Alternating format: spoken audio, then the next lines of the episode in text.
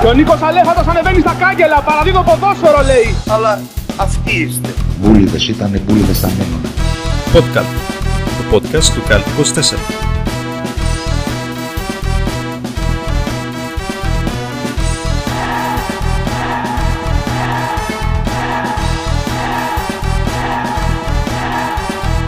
Γι' αυτό είμαι και εγώ εδώ, ε, για να σας φωτίσω όλους.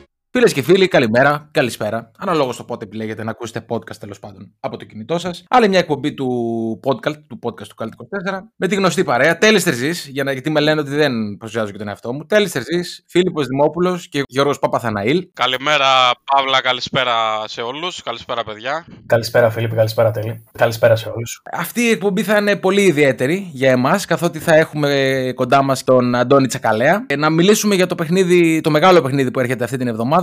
Την εμβόλυμη αγωνιστική, Πάο Ολυμπιακός, την Τετάρτη που μας έρχεται. Μεγάλο παιχνίδι, το, με- το μεγαλύτερο μάλλον τα τελευταία χρόνια στην ελληνική Super League. Η οποία Super League είχε πλήρη κίνηση και αυτό το Σαββατοκύριακο, παιδιά. Έτσι. Χαμός, χαμός. Πανδε, πανδεσία τερμάτων. Πανδεσία σκορ και θεάματος για άλλη μια φορά στο εξαιρετικό μας πρωτάθλημα. Και ξεκινάμε με τα αποτελέσματα. Πρώτο παιχνίδι το Σάββατο. Ένα παιχνίδι το Σάββατο. Ανατολικός Ολυμπιακός. Ένα-δύο Ολυμπιακός. Παιδιά, δυσκολεύτηκε λίγο ο Ολυμπιακός στο Αγρίνιο, ε. Περισσότερο από ό,τι περιμέναμε. Δυσκολεύτηκε και είχαμε, ήταν, ήταν καλός ο Πανετολικός βασικά. Δεν ήταν τόσο καλός και ο Ολυμπιακός όπως φάνηκε. Εμένα μου έκανε πολύ θετική εντύπωση ο Μάζουρεκ για ακόμα μια φορά του Πανετολικού. Ο οποίος δείχνει είναι- ότι είναι ένας παίχτη ο οποίος μπορεί να παίξει και σε υψηλότερο επίπεδο στην, ε, στο καλύτερο πρωτάθλημα του Γαλαξία. Εντάξει, στις κορυφαίες ομάδες δεν ξέρω. Σε πιο πάνω ομάδες σίγουρα. Σε πιο πάνω ομάδες, δεν είπα στις top ομάδες, είπα σε, μεγα- σε, σε λίγο πιο πάνω, ρε παιδί μου. Μπορεί να δοκιμάσει, ας πούμε. Δεν ξέρω κατά πόσο είναι εφικτό, μπορεί να μην θέλει και ο ίδιος, μπορεί να με τον πουλάει Παναιτωλικός. Επίσης, μ' άρεσε ο, ο, ο Ταχάρκ, πώς το λένε αυτός του Παναιτωλικού που έβαλε και τον γκολ. Έχει όλο και τον κόλλο του Χάρ. Ναι. Ναι, ναι, Ωραίο γκολ. Ωραίο γκολ, ναι. Και ωραία assist στο Βαλμπουενά στο 1-2. Εξαιρετική assist στο Βαλμπουενά. Εξαιρετική assist στο Βαλμπουενά. Δεν έχω καταλάβει πώς την έχει κάνει, αλλά οκ. Δηλαδή το έχω δει, το έχω δει πολλές φορές στο replay. Το είναι το θέμα με τον Βαλμπουενά και με τέτοια κλάσεις παίκτες. Δεν, δεν καταλαβαίνεις τι, τι κάνει καμιά φορά. Ζεμπεκιά, ρε. Ζεμπεκιά, αλλά βγάζει κάθε την παλιά ακριβία σχ- με, το- με ακρίβεια χιλιοστού. Ρε, αυτό ήταν, δου- ήταν δουλεμένο. Δηλαδή, χο, χορεύει τη ζεμπεκιά του και επειδή ξέρεις η αμυντική λένε τι κάνει τώρα αυτός, ξέρω εγώ, θα πέσει. Τσαπ, πάρε την, πα- την πάση στον Ελαραμπή, ξέρω εγώ. Ο οποίος Ελαραμπή εκεί πέρα δεν έχει πρόβλημα φυσικά. Ναι. Καθαρίζει εύκολα. Κέρδισε λοιπόν ο Ολυμπιακός. Συνεχίζει ακάθεκτος. Όποιος το βρήκε στο live ε, έβγαλε και χρηματάκι. Έφτασε μέχρι 1,80 νομίζω το διπλό. Μέχρι ένα 80, όντως. Μέχρι ένα 65 το είχα δει εγώ. Τέλος πάντων. 1,70 μπορεί να θυμάμαι λάθος. Μπορεί να θυμάμαι λάθος. Νομίζω μέχρι 1,70, 1,80 έφτασε. Αλλά δεν είμαι σίγουρος. Σε κάθε περίπτωση κατάφερε ο Ολυμπιακός και πήρε το παιχνίδι τελικά. Ε, μετά πάμε στα παιχνίδια της Κυριακής. Είχαμε το, το μεσημέρι νωρίς Πάοκ Βόλος 3-1. Ο Πάοκ ο οποίος βρέθηκε ξανά πίσω στο σκορ. Ε, ξαναέμπλεξε. Αυτή τη φορά κατάφερε και γύρισε το μάτσο όμως. Με τον, ε, με τον Τζέχο Κατσικοκέρι. Ο Τσέχος Κατσικοκέρης, ο Κρμέντσικ, ο οποίος έγραψε και το πρώτο του γκολ στο τελευταίο λεπτό. Και έφτα- έφτασε τον Αντώνιο Τσόλαξ τα γκολ που έχει σκοράρει γι' αυτό με τον Πάοκ. Να τα λέμε γι' αυτά. Τα άλλα δύο, ο Σβάπ και ο, και ο Ίγκασον. Ο γκασον που πάλι σκοράρει με κεφαλιά. Πάλι αποστημένη φάση. Πάλι πληρώθηκε Γιώργο. Και πάλι πληρώθηκα εγώ, ναι. Ισχύει. Ούτε, ούτε, ούτε ο γκασον δεν παίζει τον εαυτό του τόσο πολύ πιστεύω. Έχει βγάλει πιο πολλά λεφτά από την καριέρα του Ίγκασον στον Πάοκ από ότι ο ίδιος ο Ισλανδό, νομίζω. Ναι, ρε. Πλέον ε, το δίνουν στο 13 ε, το είχε χθες την απόδοση να σκοράρει με κεφαλιά ο γκασον. Το έχουν ρίξει πάρα πολύ. Πολύ καλό παιχνίδι από τον Βάρντα, παιδιά. Πολύ καλό παιχνίδι ο Βάρντα. Ναι, Ναι. ισχύει αυτό, ναι. Στην, ε, άθλη, στην άθλια εικόνα γενικά του Πάουκ στο πρώτο μέρος, ο Βάρντα ήταν. ε, και γενικά ήταν καλός, αλλά Ναι, βέβαια. Δείχνει, δείχνει ο Ρεξάτος ο Βάρντα. Τώρα το κατά πόσο θα συνεχίσει έτσι και το, βα- βασικά το στοίχημα είναι με τον Βάρντα τι θα γίνει όταν ανοίξει το Μαρκίζ. το Μαρκίζ έχει κλείσει, ρε. Και το στοίχημα είναι όταν θα, όταν θα είναι στον πάγκο τι θα κάνει, πώς θα αντιδράσει. Κοίτα, να σου πω την αλήθεια, δεν νομίζω να, παίξει, να είναι και πολύ στον πάγκο γιατί δεν έχει κανέναν άλλον ο Πάουκ εκεί. Εντάξει, λέω κάποια στιγμή μπορεί να γίνει, ρε παιδί μου, κατάλαβες. Ναι. Είναι παίχτης που, εντάξει, εννοείται ότι θέλει να παίζεις, λογικό είναι. Όλοι οι παίχτες θέλουν να παίζουν. Αλλά το θέμα είναι πόσο ομαδικός είσαι, πόσο υπομονετικός, πόσο. Κατάλαβες. Ναι, εντάξει, θα φανεί, θα φανεί. Όσο, όσο έχουμε lockdown, όσο έχουμε lockdown είμαι αισιόδοξος. Ναι, ναι. Και επειδή μάλλον θα έχουμε για πολύ καιρό ακόμη, Όπως φαίνεται. όπως φαίνεται. Τέλος πάντων. Επόμενο μάτς, Ατρόμητο Σόφι, 0-0. Αυτό το παιχνίδι πραγματικά απορώ πώ έληξε 0-0. Ναι. Ε, το θεωρούσα το πιο σίγουρο γκολ γκολ του πρωταθλήματος. Και, κοίτα, γενικά ότι έληξε χ, το περίμενα να λήξει χ, αλλά όχι να λήξει 0-0. Παιδιά είχε φάσεις, είχε ακυρωμένο γκολ για τον Όφη, το οποίο προεξήχε νομίζω η παρανυχίδα του επιθετικού, αν είδα καλά από το, από το VAR. Και κόκκινη κάρτα για τον Όφη. Ναι. Ένα κυρωμένο γκολ για τον Ατρόμητο που εντάξει ήταν ε, με χέρι, πήρε την μπάλα. Ε, παιδιά, εγώ σε μια φάση νομίζω ότι κάνει χέρι ο Γούτας. Ποιος είναι. Είναι μια φάση στο πρώτο ημίχρονο, στις αρχές κιόλας. Βρίσκει στο χέρι του αμυντικού του ατρωμίτου και δεν δίνει. Και είναι αυτό που λέγαμε. Είναι, το χέρι είναι χέρι. Είναι πέναλτι. Την κόκκινη την πήρε αυτός ο Μεγιάδο, ο οποίος ε, άνετα θα μπορούσε να παίζει σε αμερικάνικη ταινία φυλακόβιος από το Πουέρτο Ρίκο. Από το Πουέρτο Ρίκο ακριβώς. Ναι, ρε, στο, στο, prison, στο Prison Break, στο ρόλο του Σούκρε θα μπορούσε να παίζει. Ρε φίλε, τι τύπος είναι αυτός; Δηλαδή, είναι, τον δεις μπροστά σου το βράδυ, θα, θα τα κάνεις πάνω σου κανονικά. Ναι, ναι, είναι χαρακτη... χαρακτηριστική περίπτωση Λατινοαμερικάνου αμυντικού χάφ, νομίζω. Και είχε και δοκάρι όφη με τον Μπέντζαμιν Μπάτον ε, Διαμαντή, ο οποίος είναι ένας ε, 50 σε σώμα 20χρονο. Σωστό. Δεν είναι 50 σε σώμα 20χρονο, είναι 20χρονο σε σώμα 50 ο άνθρωπος. 20 χρονών είναι, απλά μοιάζει 50. Ναι, ok, okay, δίκιο έχεις. και έληξε 0-0 κάπως αυτό το παιχνίδι, όλως παραδόξως. Αυτό που είπε ο Τέλης, ότι είναι το, το πιο γκολ γκολ ε, παιχνίδι της αγωνιστικής ήταν, το οποίο ήρθε 0-0. Φυσικά ήρθε 0-0 γιατί με τις εκτιμήσεις δικές μας. Τέλος πάντων. Και πάμε στον ε, άνθρωπο που από τότε που αρχίσαμε να εκθιάζουμε ότι παράγει φάσεις, βάζει γκολ και πηγαίνει τρένο την ομάδα. Έχει δύο παιχνίδια που έχει μείνει στο 0. Και έχασε και τα δύο. Και έχασε και τα δύο 0-1. Που πάλι έχω απορία πώς δεν έβαλε γκολ ο Απόλυνα. Ο οποίος είναι πολύ καλύτερος από, τον, από την Τρίπολη. Του ακύρωσαν γκολ. Σωστά του ακύρωσαν γκολ. Ναι, σωστά του ακύρωσαν γκολ. Και τρώει γκολ από αστείο γύρισμα. Του αμυντικού. Διώξιμο ναι. του αμυντικού πάνω στον παράλληλο. Ήταν χαρακτηριστικό παιχνίδι football manager που πιέζει τον αντίπαλο όλο το match και σου κάνει ένα γκολ που δεν καταλαβαίνεις πώ μπήκε. Άμα δεις και την εικόνα των στατιστικών, έχει 10 σου το Απόλων με έναντι τριών του Αστέρα. Έτσι. Η κατοχή είναι παραπάνω, η ακρίβεια στις πάσει είναι παραπάνω. Έλειπε ο Ιωαννίδης και ήταν νομίζω φανερή η απουσία του. Ναι.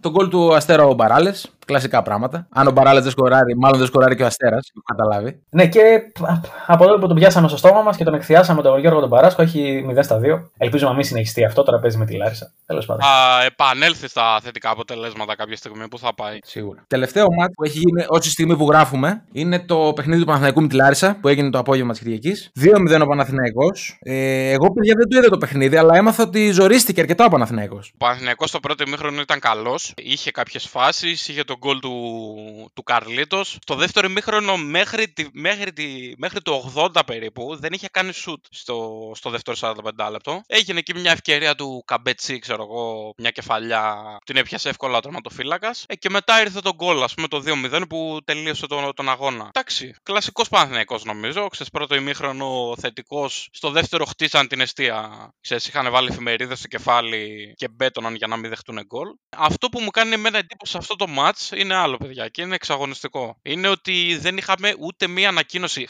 όλη, όλη τη μέρα χθες. Δηλαδή, η τελευταία ανακοίνωση στο site της ΑΕΛ είναι η αποστολή στο, για τον αγώνα με τον Παναθηναϊκό. Αυτή την ΑΕΛ θέλουμε.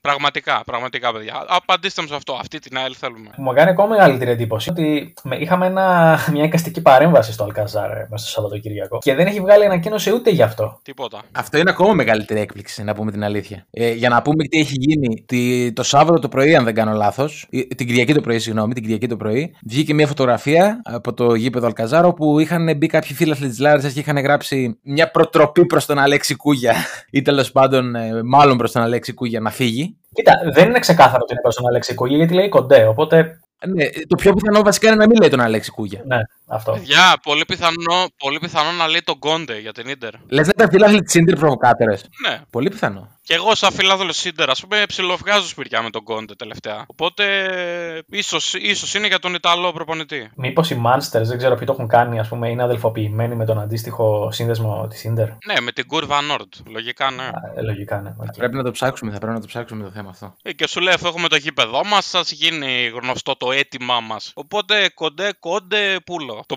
η πολύ ωραία δουλειά που κάνανε στις κερκίδες ήταν λες και ήταν επαγγελματική δουλειά. Ναι, πραγματικά. Μα έκανε εντύπωση πώς το φτιάξαν αυτό και μάλλον μπήκανε νύχτα και το κάνανε, φαντάζομαι. Ναι, ναι, ναι. Και πώς το κάνανε, πώς βλέπαν.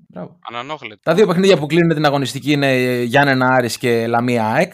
Δευτέρα το απόγευμα. Έτσι. Οπότε αυτά σε ό,τι αφορά την, την αγωνιστική δράση. Έτσι. Πάμε στο αγαπημένο μας θέμα, τέλειο. Το αγαπημένο μας θέμα, καθότι και είχαν πρωταγωνιστικό ρόλο στα παιχνίδια της ε, αγωνιστικής που πέρασε, αλλά και πρόκειται μάλλον να είναι από τους πρωταγωνιστές του μεγάλου παιχνιδιού που έρχεται του Πάουκ Ολυμπιακός. Έτσι, επιλέξαμε να δούμε σήμερα τον ε, Μίκαελ Κρμέντσικ. Μιχάλ Κρμέντσικ, μάλλον. Δεν είμαι και βέβαιος πώς λέγεται αυτό το παιδί. Θα έρθει, θα φύγει και ακόμα θα ψάχνουμε να βρούμε πώς το λένε. Ε, τον οποίο δώσαμε σε εσάς και μας δώσετε εξαιρετικές απαντήσεις. Βγάζω το καπέλο σε όλους. Και ο Μαθιέ Βαλμπουενά είναι αυτός ο οποίος επιλέξαμε εμείς να σχολιάσουμε για το τι θα ήταν αν δεν ήταν αυτής της εβδομάδας. Το σημείο που βρίσκουμε την εναλλακτική απασχόληση που θα μπορούσαν να έχουν διάφοροι ηθήνονται στη Super League. Και να ξεκινήσουμε με τον Τζέχο. Ξεκινάμε, ναι.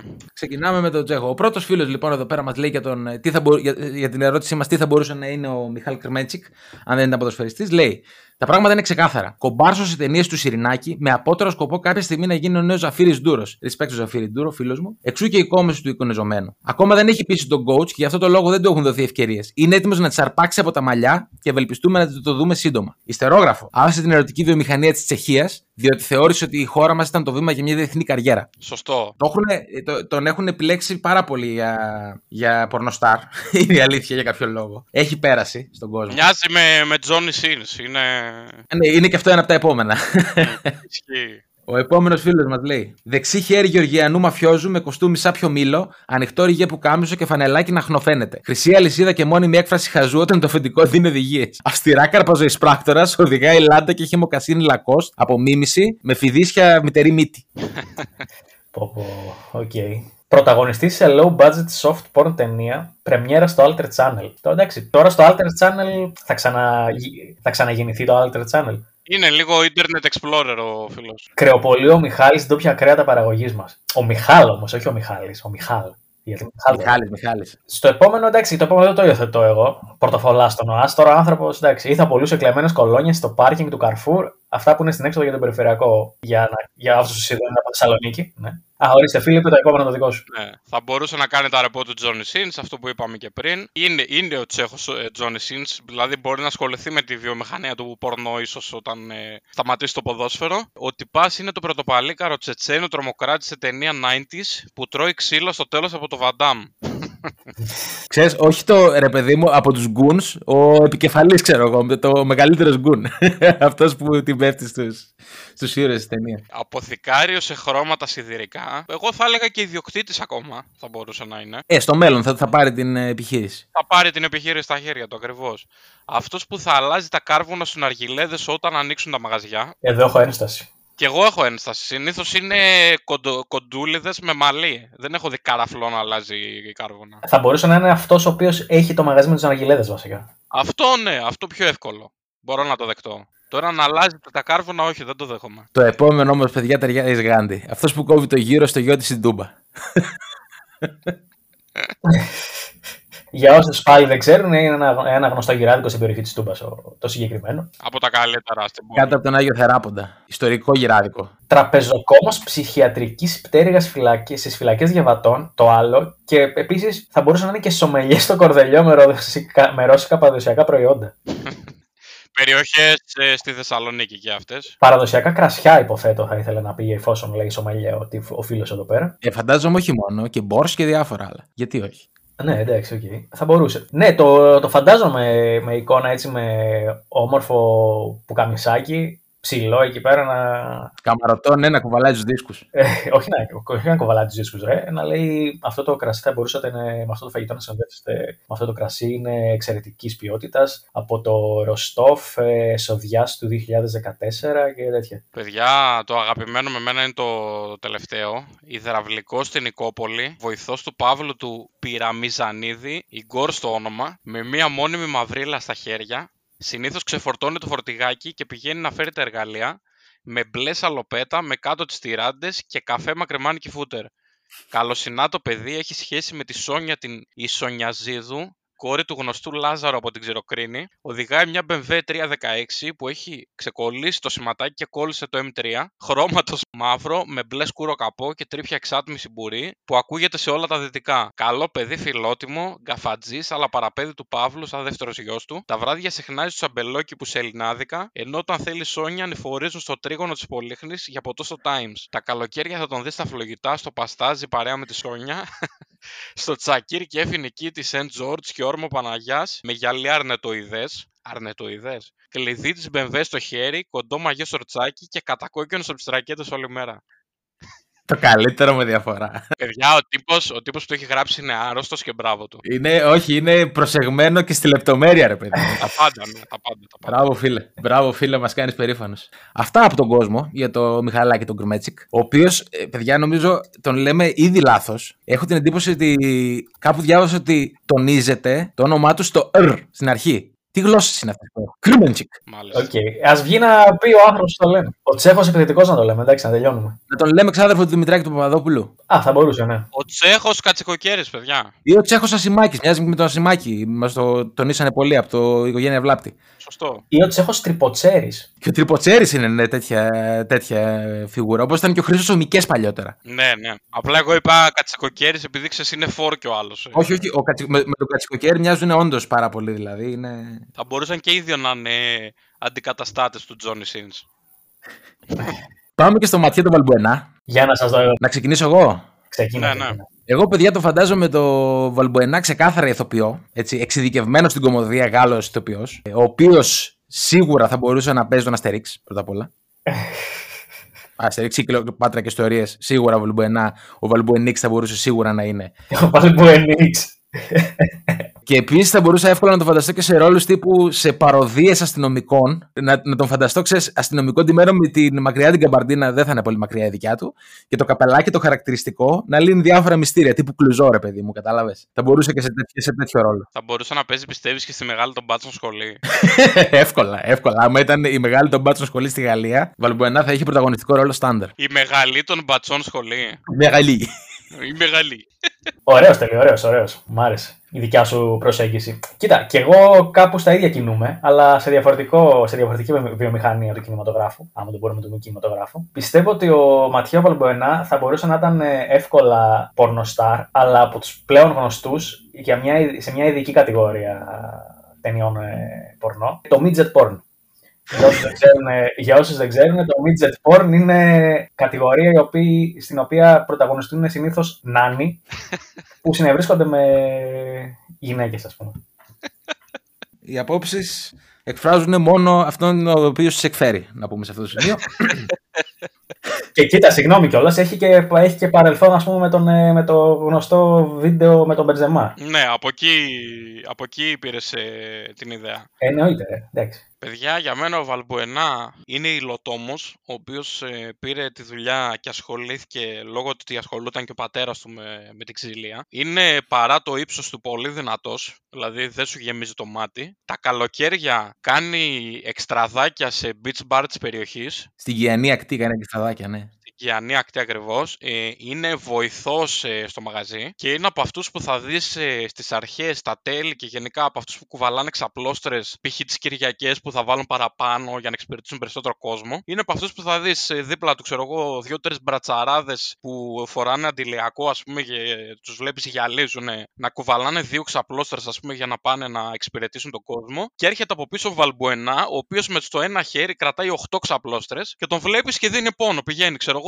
ε, στρώνει όλο το μαγαζί μόνος του. Ωραίος, ωραίος. Ε, εσύ το πήγες, ε, σκέφτηκες out of the box. Μπράβο, Φίλιπ. Ήταν Ναι. πολύ, πολύ διαφορετικό από τα συνηθισμένα. Σε ευχαριστώ, φίλε μου, φίλε μου τέλει. Ωραία. Αυτά με, το, με τα, τα παιδιά. Τον ε, Μιχάλη, τον Κρυμεντσικ και τον ε, Βαλμπουενά. Πάμε να ακούσουμε και τα όσα ε, είπαμε με τον ε, Αντώνη τον Τζακαλέα για το παιχνίδι του που έρχεται αυτή τη βδομάδα του Πάκου με τον Ολυμπιακό. Και όχι μόνο, έχουμε και για μάνατζερ και πολλά άλλα. Εντάξει, δεν είναι μόνο το Πάκο Ολυμπιακός. Σαφέστατα. Έχουμε κοντά μας λοιπόν τον ε, Αντώνη τον Τζακαλέα. Αντώνη, καλησπέρα. Ευχαριστούμε που είσαι κοντά μας. Καλησπέρα, χαίρομαι γιατί... και ευχαριστώ για την πρόσκληση. Καλησπέρα, Αντώνη, καλησπέρα.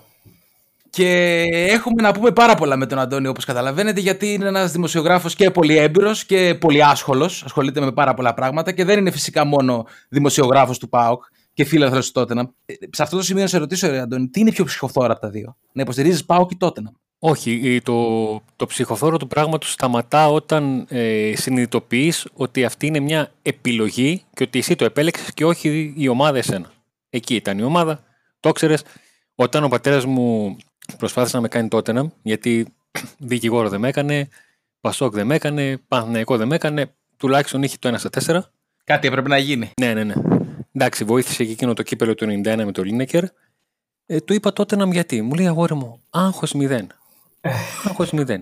16 νίκες, 10 ισοπαλίες, άλλες 12 ήττες, 52 τέρματα υπέρ, 54 κατά. Ήσυχα πράγματα. Μέχρι ένα σημείο είχε δίκιο. Απλά τα τελευταία χρόνια λίγο Λίγο έχει αλλάξει το πράγμα, ναι. Έχει αλλάξει το πράγμα. Εκτός από όλα αυτά, βέβαια, ο Αντώνης είναι και πολλά ακόμη πράγματα, καθώς συμμετέχει και στην ε, κατασκευή ενός από τα αγαπημένα μας παιχνίδια, ενός από τα παιχνίδια που μας έχει πάρει χρόνια και χρόνια της ζωής μας. Football Manager, φυσικά. Και θα πούμε και για αυτά. Αλλά θέλω να εστιάσω, Αντώνη, και σε ένα από τα τελευταία projects τα οποία συμμετέχεις, στο repress.gr, που έχετε, έχετε εισάγει μια νέα οπτική στο ποδόσφαιρο και συγκεκριμένα στο, στο πρωτάθλημά μας, έτσι, στη Super League. Πολύ διαφορετικά πράγματα για όσους δεν το έχουν ψάξει. Πρόκειται κατά βάση για αναλύσεις τεχνικές των παιχνιδιών, έτσι. Αναλύσεις ποδοσφαιριστών, αναλύσεις παιχνιδιών, αναλύσεις σκέψεων προπονητών. Θεωρήσαμε ότι υπήρχε ένα κενό εκεί. Δυστυχώς υπήρχε ένα κενό εκεί και χαίρομαι που, που πήγαμε προς τα εκεί. Ξέρω ότι 11 στους 10 ε, πριν από το μάτς ρωτάνε ποιος είναι διαιτητής, ε, γιατί η ομάδα δήλωσε τιμωρημένο σε αυτό το παιχνίδι για να είναι πιο χαλαρή και όλα όσα μας απασχολούν εξαγωνιστικά. Ξέρουμε ότι η επιλογή μας να μιλήσουμε καθαρά για ποδόσφαιρο δεν είναι πλέον εμπορική, αλλά θεωρώ ότι υπάρχει κοινό που ενδιαφέρεται γι' αυτό και πήγαμε εκεί. Ελπίζω να πάνε καλά. Ε, βασικά ελπίζω να μας δίνει κίνητρα το ελληνικό πρωτάθλημα ε, να ασχολούμαστε με, με αυτό. Το, το, καθαρά το αγωνιστικό. Εντάξει, το ελληνικό πρωτάθλημα ναι, είναι το καλύτερο πρωτάθλημα του κόσμου τώρα. Εντάξει. Μην λέμε γιατί θέλουμε. Σίγουρα θα σας δίνει ψωμάκι. Μπορείς να πεις και για συγκρόμενα συμφέροντα στη συγκεκριμένη περίπτωση, καθώς ο Αντώνης θέλει να, να μας δίνει μάλλον αφορμή το πρωτάθλημα να ασχολούμαστε και με το ποδοσφαιρικό κομμάτι. Εμείς εδώ είμαστε σε άλλο μετερίζει, μπορώ να πω. Γιατί την ακρίβεια κλαίμε όλη τη βδομάδα δεν έχει βγάλει ακόμα ανακοίνωση ο Αλέξο Κούγιας. Είμαστε σε. Ε, κοίταξε, ε, το, πριν από περίπου ένα μήνα ε, υπήρξε μια απαραίτητη κλειδί στην Λάρισα ε, του ανθρώπου που ήταν ε, εκείνος που ε, ο Κούγιας του έλεγε 5 και του έγραφε ακριβώς την ανακοίνωση όπως θα την ήθελε. Μάλλον αυτό είναι ότι μήπως τη γράφει ο ίδιος, ε, μήπως δεν έχει βρει ακόμα τον άνθρωπο που θα του λέει Α και θα καταλαβαίνει όλη την πρόταση. Ε, θα τη βρει την άκρη πάντως στο θέμα των ανακοινώσεων. Είναι, είναι ένα γεγονός αυτό γιατί οι ανακοινώσεις ΑΕΛ τελευταία έχουν πάρει μια έτσι λίγο ψυχοτροπική τροπή. Εγκυκλοπαιδική κιόλας ε, μορφή νομίζω. Εννοείται. Δηλαδή, διαβάζοντας κάποιες ανακοινώσεις της ΑΕΛ, μαθαίνει ποδοσφαιρική ιστορία της Ελλάδας. Ναι, ε, ωραία. Είναι, είμα, είμαστε έτοιμοι για ε, με, με μπαμπινιώτη. Δεν είναι ανακοίνωση, είναι μάθημα πανεπιστημίου. Ακριβώς αυτό. Δηλαδή, άμα κάτσει κάποιος και γράψει, άμα ο, ο κύριος Κούγιας κάτσει και γράψει όλα αυτά που κάνει στι ανακοινώσεις του, βγαίνει 24τομη εγκυκλοπαίδεια. Είναι, καταρχήν, μιλάμε για έναν άνθρωπο που είναι εξαιρετικός χειριστής του λόγου. Έτσι. Δεν θα μπορούσε να κάνει τόσο πετυχημένα το επάγγελμα που κάνει, αν δεν ήταν βέβαια. Τέλος πάντων, εντάξει. Ξεφεύγουμε, ξεφεύγουμε από το. Καλά κάνεις και κλείνεις την πανέθεση. Σωστό, σωστό, σωστό. Γιατί άμα αρχίσουμε να μιλάμε και για τον Αλέξη του Κούγια, δεν θα τελειώσουμε και ποτέ. Είναι και αυτή μια οπτική. Λοιπόν, πάω το Ολυμπιακό στην Τετάρτη. Πώς το βλέπετε; Κοίτα, γενικά εμείς έχουμε δώσει, έχουμε πει ότι οι περισσότεροι και οι τρεις μας, δηλαδή και εγώ και ο Φίλιππος και ο Τέλης, κλείνουμε προς το διπλό βασικά. Ναι, εκτιμούμε ότι ο Ολυμπιακός είναι πιο έτοιμος. Ο Ολυμπιακός μυρίζει αίμα. Και σου λέει πάμε να το σκοτώσουμε. Ακριβώς. Δεν νιώθει απέναντί του ότι έχει κανένα θεριό για να πω ότι θα σκοτώσω το θεριό. Καμία σχέση. Ε, ούτε ο Πάουκ το νιώθει αυτό. Ότι είναι θεριό. Όχι. Ότι ο, ότι ο Ολυμπιακός είναι κάτι που θα ήθελε να είναι εκείνος, πιστεύω ότι το ξέρει κιόλας. Άσχετα αν δεν μπορεί να το παραδεχτεί. Καθαρά αγωνιστικά έτσι.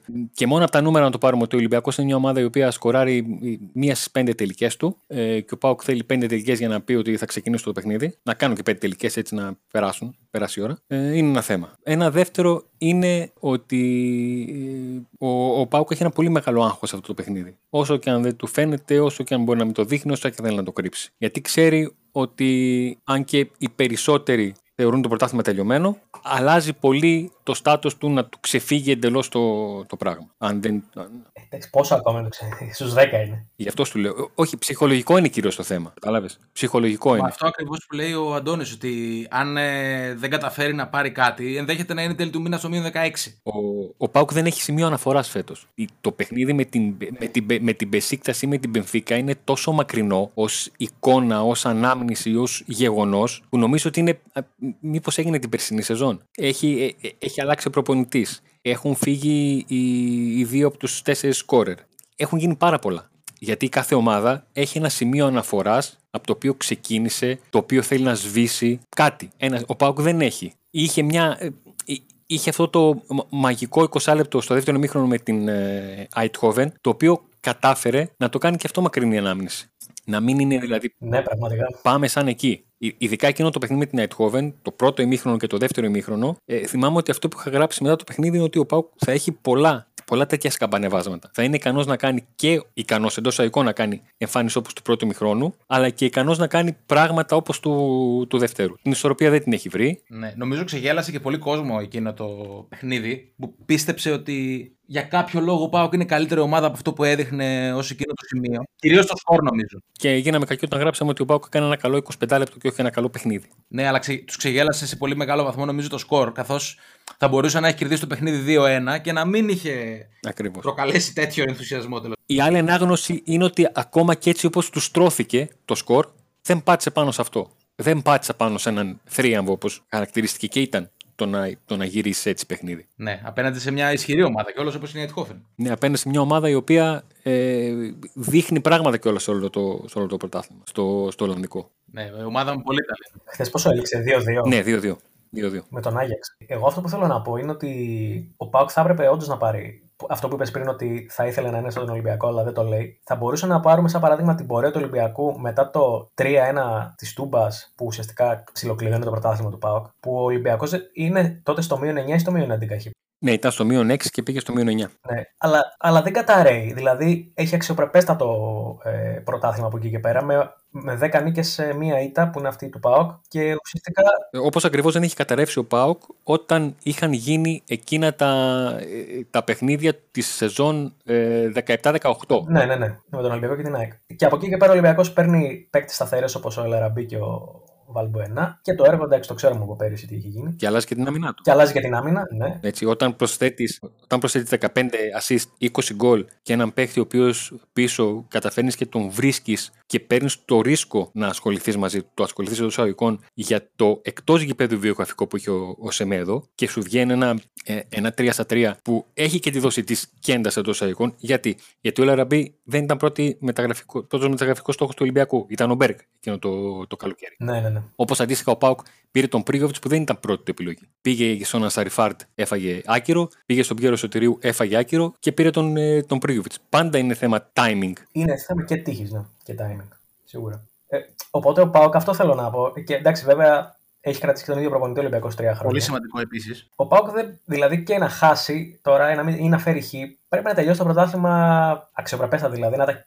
Ό,τι και να γίνει, ο ΠΑΟΚ θα έπρεπε να έχει αποφασίσει ε, πώς ακριβώς θα κινηθεί. Εάν θα δει την μεταγραφική περίοδο του Ιανουαρίου που τρέχει και την επόμενη του καλοκαιριού για να στήσει μια ομάδα με βάθος 2023 ή αν θα παλέψει να σώσει τη φετινή σεζόν. Ε, το πρώτο μου φαίνεται λίγο πιο λογική η κίνηση. Τώρα το να σώσει τη, αυτή τη σεζόν δεν έχει νόημα. Νομίζω. Ναι, αν βρισκόταν συχνά η λογική με τον Πάοκ, θα ήταν πολύ καλύτερα τα πράγματα για τον Πάοκ. Έτσι. Ναι, νομίζω, νομίζω είναι δύο κάτι παράλληλο ισχύει αυτό. Από την άλλη, δεν ξέρω κιόλας. Μήπως έχουν και στο πίσω μέρος του μυαλού τους πώς θα πάει και η γνωστή υπόθεση με την Ξάνθη και. Όπου και να το έχουν, όπου και να το έχουν στο μυαλό τους, το ένα κομμάτι είναι πώς διαχειρίζεται αυτό που είπα νωρίτερα, το πώς ακριβώς θα διαχειριστεί δύο μεταγραφικές περιόδους, αν θα το δει ε, βραχυπρόθεσμα ε, και θα ψάξει να μπαλώσει, αν θα το δει μακροπρόθεσμα. Και το δεύτερο είναι το πώς το επικοινωνείς αυτό. Το πώς χειρίζεσαι την κατάσταση που θέλεις να διαμορφώσεις. Γιατί υπάρχει μια σιγή το τελευταίο χρονικό διάστημα. Υπήρχε μια μεγάλη επικοινωνική πολιτική όσον αφορά αυτό το θέμα με ανακοινώσεις που δεν είχαν σχέση με το ποδόσφαιρο. Υπήρχαν κάποιες δηλώσεις νωρίτερα ότι ο Πάουκ πάει για πρωτάθλημα, κάνει πρωταθλητισμό και αυτά. Αλλά από τότε που έγιναν αυτές οι δηλώσεις που οι διαφορές ήταν μικρότερες μέχρι τώρα, σε αγωνιστικό κομμάτι δεν έχουμε ακούσει κάτι. Ναι, δεν είναι ξεκάθαρο το τι θέλει να κάνει. Ναι.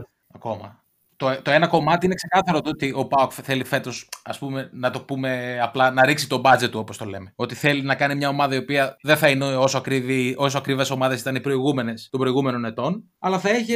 Αυτό, αυτή, αυτό επικοινωνούνταν αρχικά προς τα έξω. Είδες ότι και εσύ χρησιμοποίησες τη, τη λέξη αρχικά, την συνέχεια κάπου χάσαμε. Ακριβώς. Εντάξει, ξεκάθαρο φαβάρι νομίζω ο Ολυμπιακός. Ξεκάθαρο, όσο, ξεκάθαρο, όσο ξεκάθαρο μπορεί να είναι σε ένα τέτοιο παιχνίδι. Μπορεί ο Πάοκ να βγάλει εγωισμό για να μπει μέσα και να τρώει σίδερα, ξέρω. Ο, ο Πάουκ έχει, έχει και κάποιες μη σταθερές επιπλέον. Ε, Για παράδειγμα, να δούμε τον Βάρντα αν θα παίξει και σε ένα τέρμπι. Τι θα κάνει με τον, ε, με τον, με τον Φόρ, γιατί ο Βάρντα είναι το διέλεμε το surprise. Θετικής ή αρνητικής. Ναι, πάντοτε. Να δούμε τι θα κάνει με το, με το Φόρ, αν θα μείνει στον Σβιντέρσκι ή αν θα ε, ξεκινήσει ο, ο Τσέχος. Εντάξει, θα μπορούσε να ξεκινήσει και ο Τσόλακ έτσι για αλλαγή. Αυτό θα ήταν το, το, το element of surprises. Το, το, Ναι, αυτό θα ήταν. το top. Για τον ε, Κρίμεντσικ, γιατί έτσι έμαθα ότι προφέρεται, δεν ξέρω και με τα βεβαιότητα Αντώνη. Τι εικόνα έχεις και με βάση το, τα στατιστικά του στο manager, γιατί φαντάζομαι θα έχεις κοιτάξει. Ναι, τα χαρακτηριστικά του στο manager είναι ενός παίκτη που είναι στους top για το ελληνικό πρωτάθλημα. Ναι. Αυτό που μας έδειξε, αυτό που μας έδειξε το παιχνίδι με το Βόλο είναι ότι αν βρει χώρους μπορεί να τους εκμεταλλευτεί με πολλούς τρόπους. Δηλαδή μπήκε σε ένα παιχνίδι και είχε για παράδειγμα έξι επαφές με την μπάλα μέσα στην, ε, στη μεγάλη περιοχή. Όσους χώρους και να βρεις, το να μπορέσεις να είσαι σε θέση να σε βρούνε δεν είναι ε, εύκολο. Όπως από Ναι. τις έξι επαφές στην ε, μεγάλη περιοχή να κάνεις τέσσερις τελικές και οι τρεις να σου πάνε στην αιστεία.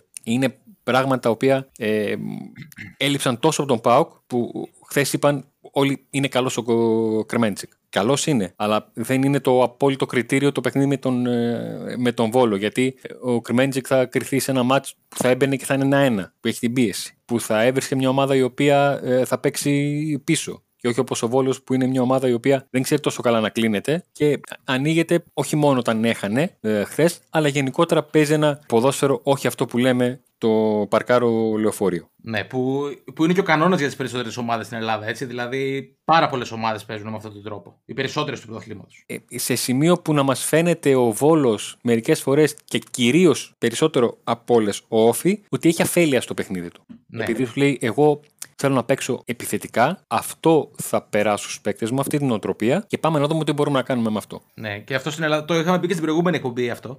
Ότι είναι χαρακτηριστικό του πώς αντιμετωπίζουμε το ποδόσφαιρο το ότι θεωρούμε αφελείς ομάδες αυτές που θέλουν να παίξουν επιθετικά, που θέλουν να παίξουν βασικά ποδόσφαιρο. Και είναι δείγμα του πώς έχουμε εμπολιαστεί. Σε ένα βαθμό το θεωρώ ε, λογικό όταν μιλάμε για πρωταθλητισμό. Δηλαδή οι απαιτήσεις με την αφέλεια δεν συνάδουν. Ε, και ίσως η λέξη αφέλεια να είναι και κάπως άδικη. Γιατί εμείς την, την, την βαφτίζουμε αφέλεια επειδή πολλές φορές δεν έχει αποτελεσματικότητα. Αλλά είναι και το θέμα του τι στόχο έχεις. Το πόσο πίεση έχεις από τον περίγυρο, πόση πίεση βάζει η ομάδα στους ποδοσφαιριστές, για να μπορείς να πεις ότι παίζεις ένα στυλ παιχνιδιού α ενώ έχεις την α πίεση. Όλα θα φανούν στο, στο γήπεδο βέβαια.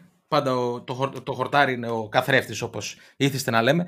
Αντώνη, εγώ θέλω να σε ρωτήσω σε αυτό το σημείο, έτσι χωρίς να το σκεφτείς πολύ. Ποιο είναι το ένα παιχνίδι του Πάουκ με τον Ολυμπιακό που θυμάσαι, που έχεις βρεθεί ως δημοσιογράφος και λες ότι αυτό είναι το πιο χαρακτηριστικό; Το παιχνίδι του 2014 ο ημιτελικός. Ε, ήταν μια παράνοια. Ο, ο γνωστός ημιτελικός με τα ψάρια που κράτησε κάνα 7 ώρες. Ήταν μια παράνοια. Ήτανε, ναι. Ήτανε μια βαθιά βαλκανική παράνοια, νομίζω. Κάναμε, περήφανα, κάναμε περήφανη τη γεωγραφική μας περιοχή εκείνη την ημέρα. ως, ως έφρας, θα έλεγα εγώ. Έμεινε ένα στίγμα. Ε, ε, ήταν, ήταν εξαιρετικό μάτσο. Όπως ήταν και πάρα πολύ παιχνίδι που σήκωσε πάρα πολύ ζήτηση και το παιχνίδι που δεν έγινε. Προ τριετίας, αν δεν κάνω λάθος. Ναι. Ναι, το παιχνίδι το οποίο με το ρολό χαρτί στον Όσκαρ Γκαρθία είχαμε την αποχώρηση του Ολυμπιακού.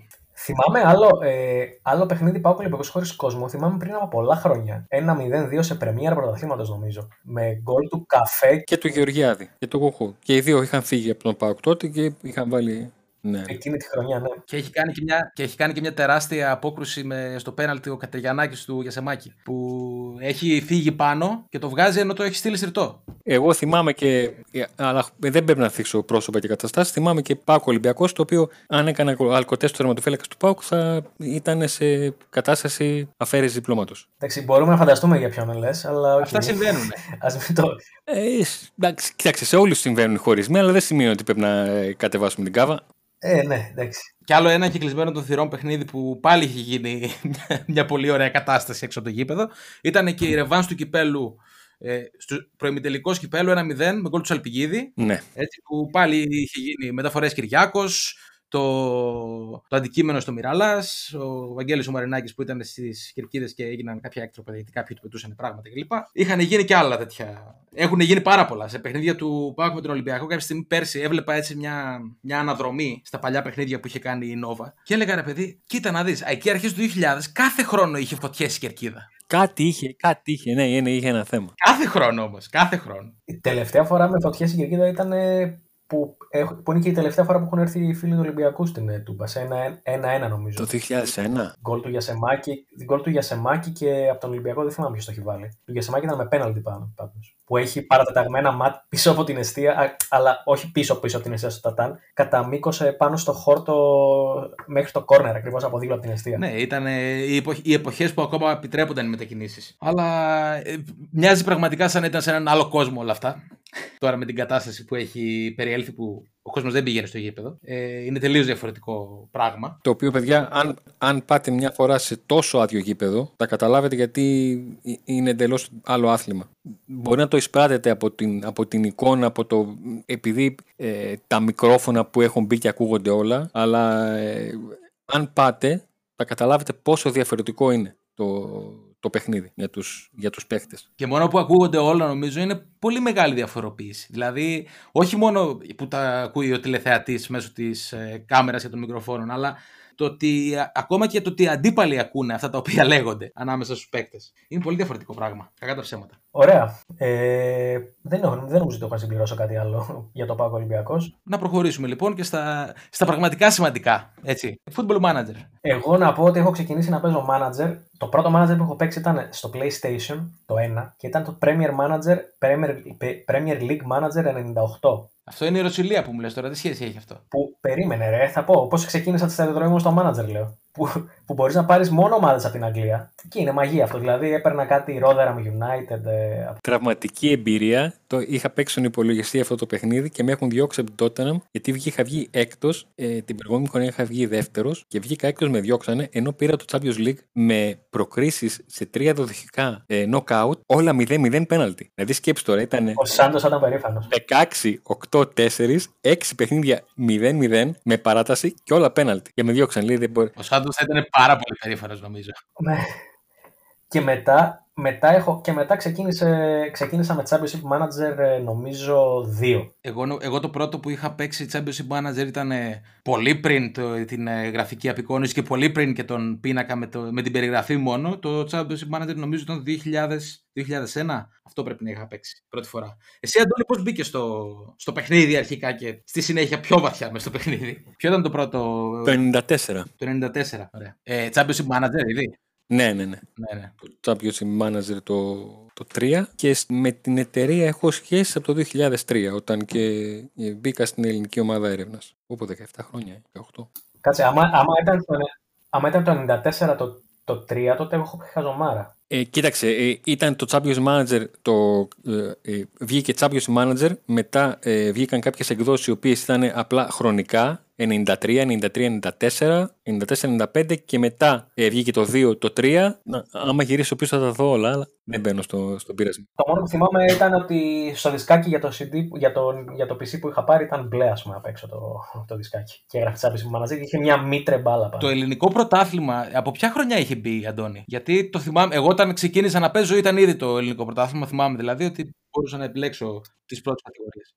Το 99 ή από το 2000. Ναι, πρέπει να ήταν εκείνη η χρονιά. Πρέπει, πρέπει να ήταν εκείνο το παιχνίδι το οποίο είχα παίξει κι εγώ. Τώρα ντροπή μου είναι κάτι που δεν το έχω στο μυαλό μου, αλλά νομίζω ναι, τότε. Ναι, ήταν εκείνη, εκείνη την περίοδο mm. τέλος πάντων. Παλιά αγνά χρόνια. Τα έχουμε πει με Μαξίν Τσιγκάλκο, ο οποίος δυστυχώς μας άφησε. Το πληροφορηθήκαμε με, με μεγάλη δείξη μας σχετικά πρόσφατα. Σήμερα πάλι, πάλι κάτι έβλεπα και δεν μπορούσα να το πιστέψω. Δεν, να το... Ε, σου ξυπνάνε οι αναμνήσεις φαντάζομαι από τα δεκάδες γκολ που έχει καρφώσει αυτός ο άνθρωπος. Ναι, ξέρεις, είναι ένα κομμάτι. Ειδικά λόγω ηλικίας είναι ένα κομμάτι της της εφηβείας μου. Αυτό είναι το, το θέμα. Και όλοι όταν χάνουμε κομμάτια της εφηβείας μας λίγο αισθανόμαστε περίεργα. Σίγουρα, σίγουρα. Ε, Αντώνη, τελευταία, ήρθε και στη χώρα μας ένα ακόμα από τα παλιά αγαπημένα που λένε του παιχνιδιού.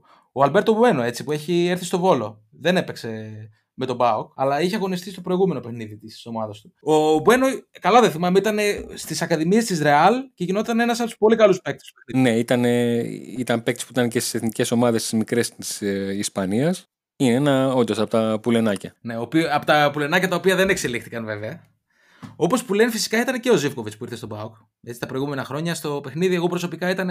Ναι, προτριετίε ήταν μάσταγορα. Ήταν μάσταγορα, ναι. Δηλαδή, εγώ στο. Είχα, είχα φτάσει να τον έχω και αρχηγό από ό,τι θυμάμαι. Στη Leverkusen, νομίζω, ναι. Γιατί ακριβώς απέδιδε σε όλα τα παιχνίδια, μεγάλα παιχνίδια πάντα αψεγάδιαστος. Και ξέρεις και τα, στα παιχνίδια δημιουργούνται και άσχετα που λένε. Εγώ, για παράδειγμα, πέρυσι συναχωρέθηκα πάρα πολύ που ο παίκτης του Βόλου Γκουαροτσένα μου είπε: Φίλε, δεν μπορώ να σε δώσω τη φανέλα, ό,τι και να μου λες. Βέβαια θα μου πεις γιατί να μου δώσεις τη φανέλα, επειδή εγώ του είπα ότι τον είχα στην ε, Πογκόν και πήρε πρωτάθλημα με 17 γκολ και 3 ασίστ δικές του.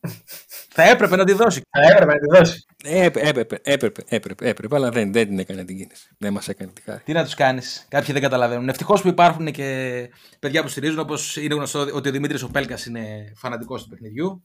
Και ο Πόντους Βέρμπλουμ που το διαφήμιζε σε κάθε ευκαιρία. Ναι, ο ο Πόντου Βέρμπλουμ όντως παίζει να το είχε λιώσει το μάνατζερ. Νομίζω ότι ήταν και συντονιστής σε κάποια, σε κάποιο, σε κάποια ομάδα. Όπως... Είναι στο FM, στο FM Sweden. Στο FM Sweden. Ναι, κάποια στιγμή είχαμε βρεθεί, μου λέει, εσύ που μου έχουν πει ότι ασχολείσαι με το μάνατζερ, είναι να σε ρωτήσω κάτι. Του λέω ναι. Και για 10 λεπτά μου εξηγούσε το πρόβλημά του. Πώς δεν μπορεί το δεκάρι να παίζει όπως θέλει και τον βάζει. Και, και τον έβλεπα και έλεγα, εσύ αυτός είναι σαν εμένα. είναι Σουηδός Τσακαλέα. Εντάξει, έχει λίγο μεγαλύτερο τραπεζικό λογαριασμό, αλλά τι να κάνουμε, εντάξει, δεν πειράζει. Ε, εντάξει, αλλά δεν, δεν, δεν τις βγάλαμε να τις μετρήσουμε τις κάρτες μας, τις πιστοτικές. Ευτυχώς. ε, ε, του, του αρέσει πολύ να παίζει με. να φτιάχνει ομάδα, να ξεκινάει δηλαδή με μια φτιάχνει μια ομάδα, να την ξεκινάει με ένα πολύ μικρό budget από την πέμπτη κατηγορία της Ινδίας και να την εβάζει. Έχει άλλες τρέλες. Yeah, ναι. Εντάξει, το, το manager στι μικρέ κατηγορίε είναι μια τελείως διαφορετική εμπειρία. Γενικά δεν ξέρω εσύ τι, τι save ε, παίζεις αυτόν τον καιρό και τι; Ναι, μι, μι, μικρές κατηγορίες, ναι, παιδιά, να μαζευτούμε να πάτε. Α, είσαι τόσο... Ε, ε, όχι, δεν, όχι, δεν, δηλαδή δεν. Ε, είπα, Είπα κάποιες, είπα κάποιες φορές να ασχοληθώ, ε, δεν τα κατάφερα και επειδή δεν άμα είναι να, να τυραννιέμαι κιόλας, δεν έχει νόημα, τυραννιέμαι και με, και με λεφτά, να έχουμε μεταγραφή. Εντάξει, το πιο κακό που έχω κάνει, το πιο κακό που έχω κάνει είναι ότι έχω πάρει από την ε, conference τότε Αγγλία στη, που έπαιζε η Dagenham and Red. Εντάξει, και άντεξα να τη φτάσω μέχρι League One. League One. Αυτά τα πρωταθλήματα της Αγγλίας, τα τελείωτα που έχουν 50 ομάδες. Παίζεις σε 170 μάτς κάθε χρονιά, είναι σκότωμα, πραγματικό. Μέχρι εκεί άντεξα. Ε, Αντώνη, γενικά ποιο το, το αγαπημένο σου πρωτάθλημα για να ξεκινήσεις κάποιο save, έχεις κάποιο συγκεκριμένο ή ανάλογα την περίσταση; Συγκεκριμένο πρωτάθλημα. Όχι, δεν έχω. Δεν έχω συγκεκριμένο πρωτάθλημα. Α πούμε, πρωτάθλημα Γουατεμάλας έχεις παίξει. Όχι, έχω παίξει Hong Kong, έχω παίξει Μαλαισία, έχω παίξει Ινδία.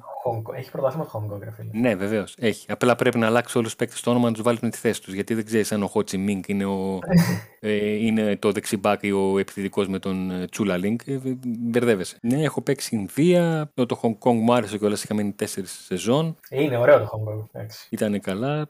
Λευκορωσία δεν είναι κάτι το πολύ μακρινό. Λατινική Αμερική δεν, δεν, δεν, δεν έχω πάει όσο θα έπρεπε, όσο θα ήθελα. Ναι, και εγώ ελάχιστα την ε, είχα δοκιμάσει τη Λατινική Αμερική. Παρότι σε όλους αρέσει το ποδόσφαιρο που παίζεται εκεί, αλλά σε τακτικό επίπεδο δεν έχω ιδέα πώς παίζουν και τι, τι, τι, θα μπορούσε να δουλέψει εκεί πέρα τέλος πάντων. Εντάξει, χαμηλότερο το επίπεδο. Συγκριτικά με τα μεγάλα ευρωπαϊκά έτσι. Αλλά ok. Okay. Είναι ένας διαφορετικός κόσμος, μπορώ να πω το, ποδόσφαιρο της Λατινικής Αμερικής.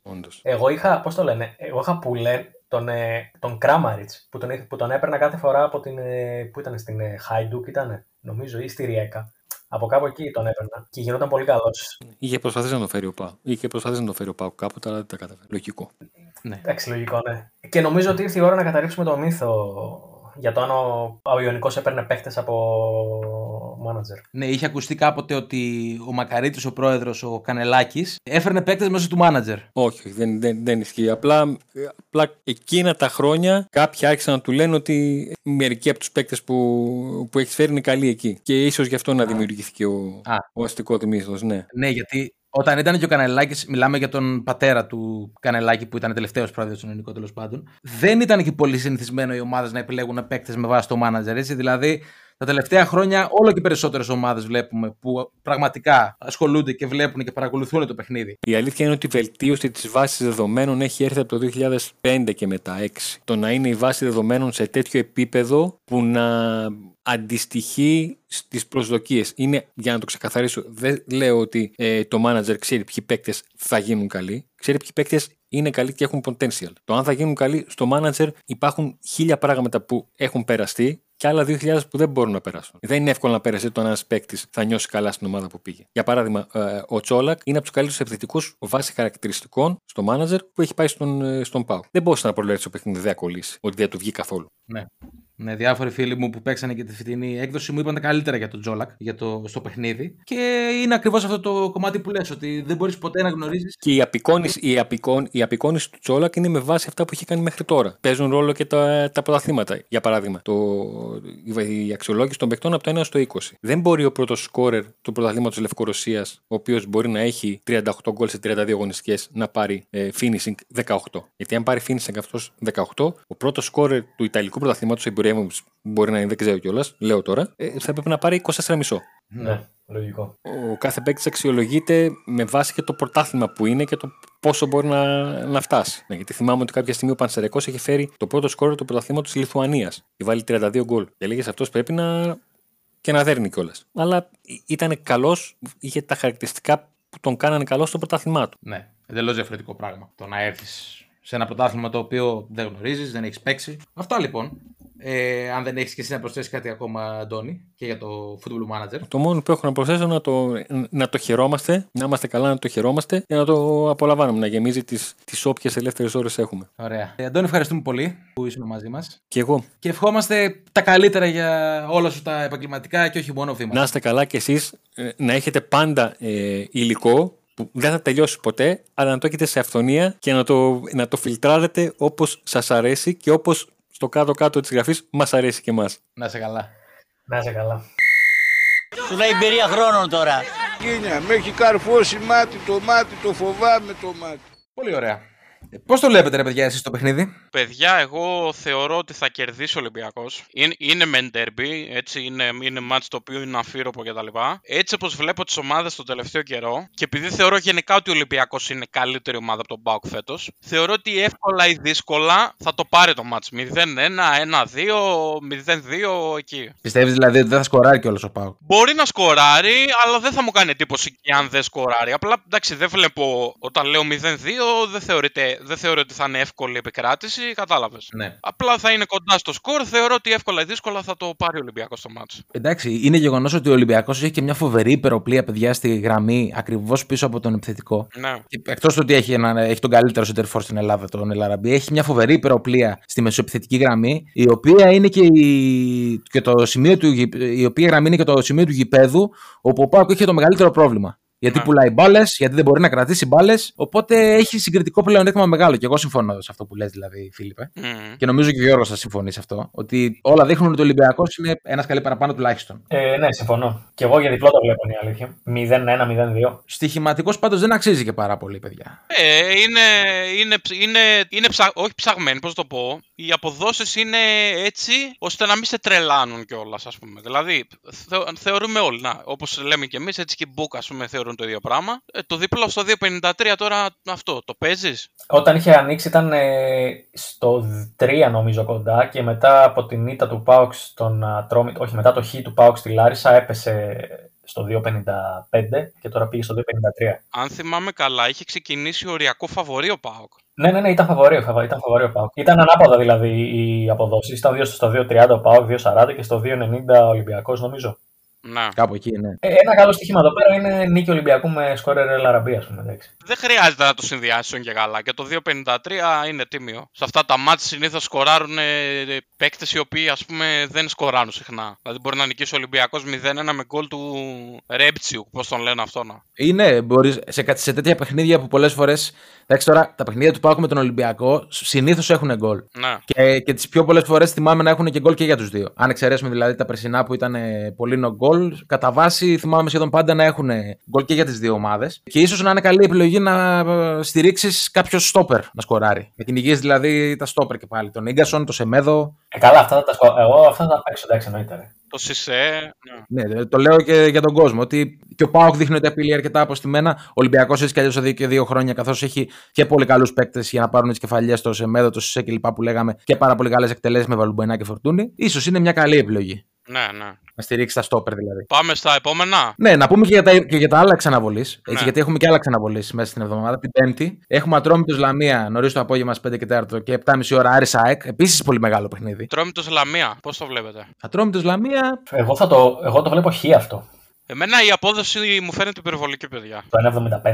Ναι. Ε, ο Ατρόμητος, ρε φίλε, δεν κατάφερε να κερδίσει, ας πούμε, χθες που έπαιζε τε- μισή ώρα με 10 παίκτες ο Όφη. Ναι. Δεν μου γεμίζει το μάτι. Δηλαδή, εντάξει, αυτό που κατάφερε να κάνει με τον Πάοκ λίγο πολύ, μόνο ο Πάοκ θα μπορούσε να καταφέρει να τον αναστήσει. Ε, αλλά από εκεί και πέρα δεν, ε, δεν μου γεμίζει το μάτι ο Ατρόμητος. Εγώ, παιδιά, θα πάω με το Χ2 λόγω απόδοσης και μόνο. Θα είναι καλοπληρωμένο. Το Χ είναι στο 3,55, το διπλό είναι στο 5,10.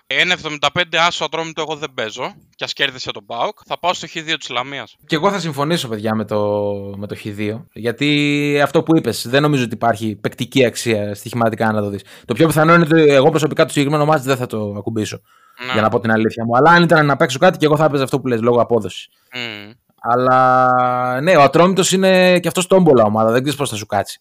Αυτό. Δεν αυτό. ξέρεις. Δηλαδή από ημίχρονο σε ημίχρονο αλλάζει. Και δεν, έχει, καταρχάς έχει, έχει και τη μεγαλύτερη τόμπολα του ελληνικού πρωταθλήματος τα τελευταία χρόνια, Λάζαρο Χριστοδουλόπουλο. Ο οποίος μπορεί να μπει και δεύτερο ημίχρονο και να αλλάξει όλη τη ροή του παιχνιδιού. Το είδαμε και με τον, Ποδο- και με τον Μπάουκ, έτσι. Σωστό, σωστό. Που έχει κάνει κουδούνια στους πάντες. Πάμε στο επόμενο derby εμβόλυμης, της εμβόλυμης αυτής της εβδομάδας, το Άρης ΑΕΚ. Οι αποδόσεις είναι μοιρασμένες. Δηλαδή 2,65 ο Άσος, 2,72 το διπλό. Πολύ ωραίο ακόμα φοβερό Άρης αυτή τη στιγμή. Ναι, εγώ θα πάω παιδιά με το Χ και το 0-0. Θεωρώ ότι και οι δύο θα το φοβηθούν το match, γιατί δεν θέλουν να έχουν βαθμολογικές απώλειες για ευνόητους λόγους και για ψυχολογικούς λόγους. Επειδή είναι μεσοβδόμαδα, θα έχουν match και οι δύο κτλ.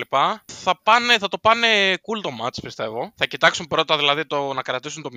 Οπότε έτσι ένα 0-0 ε, ή ακόμα ένα under το παίζεις. Ίσως το 0 ως ένα γκολ να ήταν ένα στοίχημα. Ναι, ναι. Σε, αυτή, σε αυτό το πνεύμα ήταν και αυτό. Γιατί μπορεί να μπει κάποιο γκολ, ξέρεις. Ισχύει. Ένα αντεράκι ρε παιδιά, έτσι ένα under 2,5 ας πούμε ή under 1,5.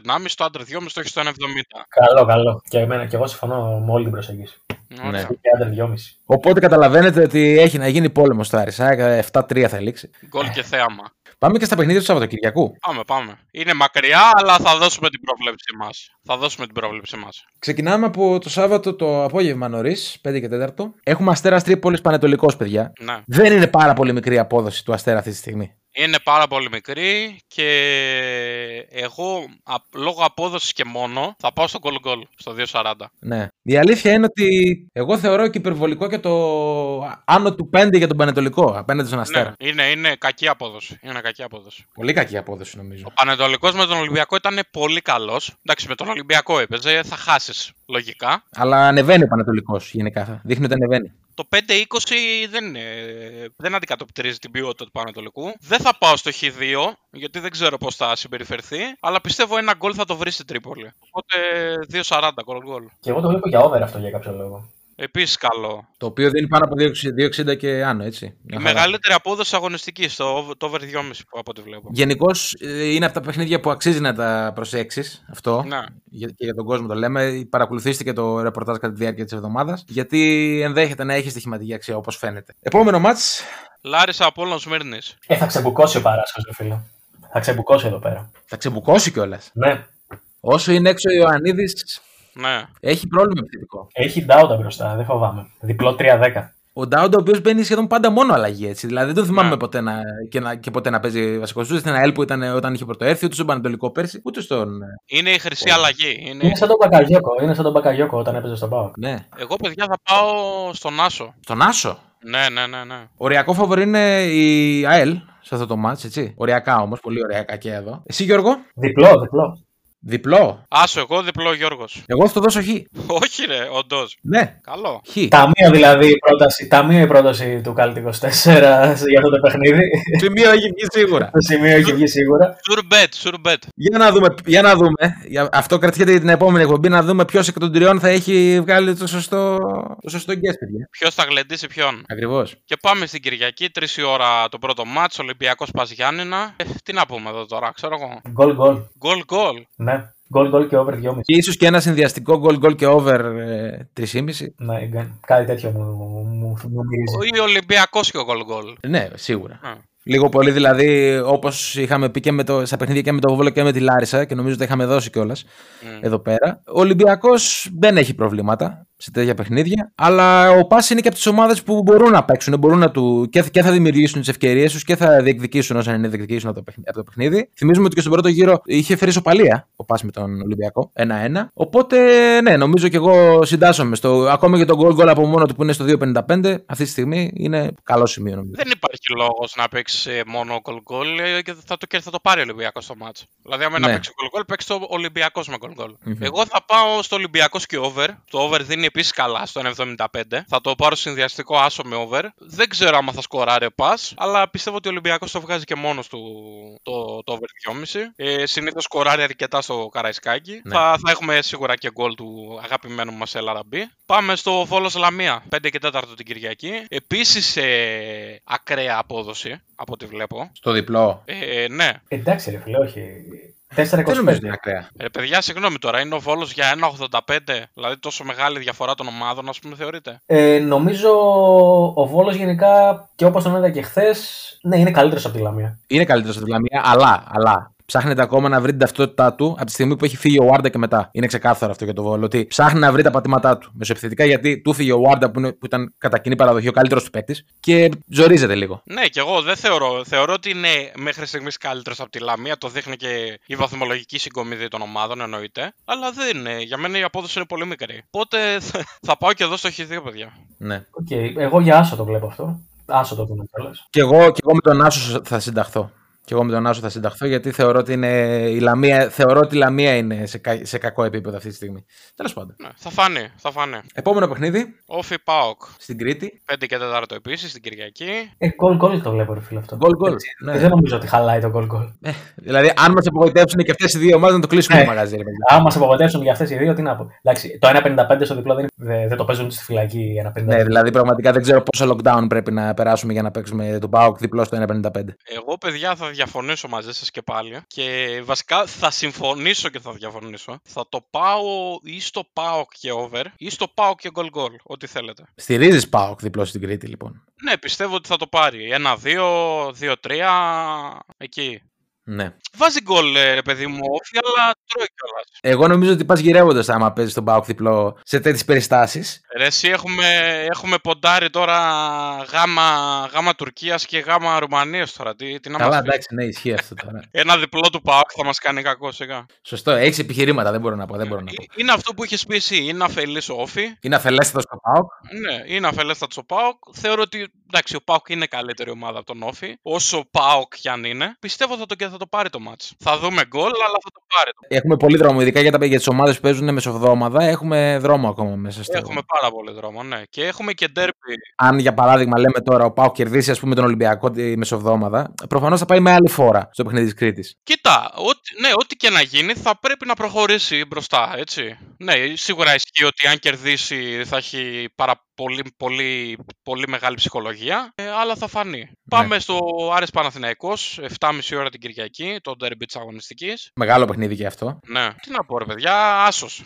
Άσος, ξεκάθαρα. Εγώ νομίζω πάλι είναι λίγο, είναι λίγο χαμηλά ο Παναθηναϊκός και δεν αξι... θα, σου έλεγα, θα έλεγα το διπλό του Παναθηναϊκού αν ήταν σε λίγο μεγαλύτερη απόδοση. Γιατί εκτιμώ ότι πολύ, πολύ, πολύ μεγάλη διαφορά δεν θα υπάρχει ανάμεσα στις ομάδες γιατί τα έχουμε πει ότι ο Παναθηναϊκός με τους μεγάλους αντιπάλους παίζει και αυτός καλύτερα Σίγουρα, σίγουρα. τα τελευταία χρόνια. Σίγουρα, αλλά στα τελευταία μάτια, ρε φίλε, δεν με πείθει ο Παναθηναϊκός. Δηλαδή, εντάξει, παίρνει τα μάτς, παίρνει, βα- παίρνει βαθμούς, αλλά είναι, ζο- ζορίζεται, ρε παιδί μου. Δεν, είναι- δεν, δεν πείθει. Δηλαδή, δεν έπεισε ούτε χθες, πόσο μάλλον δεν έπεισε με την Τρίπολη το 0-0 το οποίο έπρεπε να χάσει. Ε, σίγουρα δεν έπεισε μέσα στη Σμύρνη που επίσης κέρδισε. Πιστεύω ότι επειδή ο Άρης αυτή τη στιγμή είναι καλύτερη ομάδα, παίρνει τα αποτελέσματα, είναι, είναι, στη- είναι στην κορυφή, κάνει πολύ καλή πορεία φέτος. Θα πάω με τον Άσο στο 227. Εγώ, παιδιά, θα δώσω μια πρόβλεψη για ειδικό στοίχημα για το συγκεκριμένο μα, γιατί δεν με τραβάει να παίξω ούτε σημείο, ούτε γκολ, ούτε τίποτα άλλο. Θα πρότεινα να παίξουν τον καταλογισμό πέναλτι σε αυτό το παιχνίδι. Ωραίο. ωραίο. Βλέπω να καταλογίζετε πέναλτι. Ε, και εγώ προς τον Άσο πηγαίνω. Δεν ε, νομίζω ότι βλέπω κάτι άλλο. Ναι. ναι, και εγώ